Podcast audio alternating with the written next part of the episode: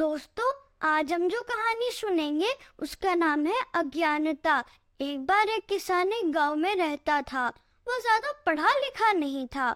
उसने कई लोगों को चश्मा लगाकर पढ़ते हुए देखा था।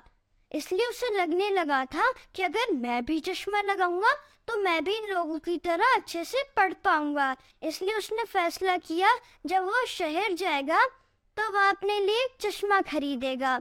जैसे ही वह शहर गया वह एक चश्मे की दुकान पे गया और उसने बोला, दुकानदार से, कि आप मुझे अनेक प्रकार के चश्मे दिखाओ। दुकानदार ने उसके सामने बहुत सारे चश्मे रख दिए और पढ़ने के लिए कागज़ भी दिया।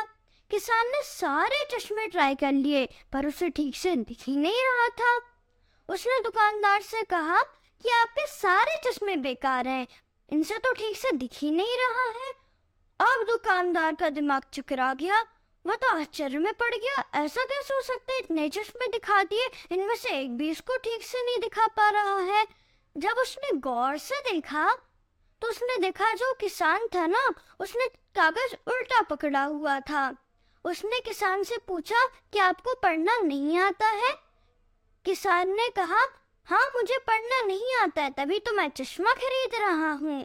दुकानदार ने किसान से कहा, पहले आप जाके पढ़ो, तब आना चश्मा खरीदने। केवल चश्मा खरीदने से नहीं हो जाता है, आपको उसके लिए पढ़ना भी पड़ता है, आपको पढ़ना आना चाहिए। अब किसान को समझ में आया कि वह अनपढ़ है, उसे कुछ भी नहीं पता है। तो दोस्तों, इस कहानी से हमें ये शिक्षा मिलती है कि अगर हम चीज़ों के साधन के पीछे भागेंगे तो हम कभी वो चीज़ नहीं कर पाएँगे। पहले हमें वो चीज़ आनी चाहिए, फिर उसके साधन लेने चाहिए। अगर आपको कहानी अच्छी लगी है तो प्लीज़ लाइक सब्सक्राइब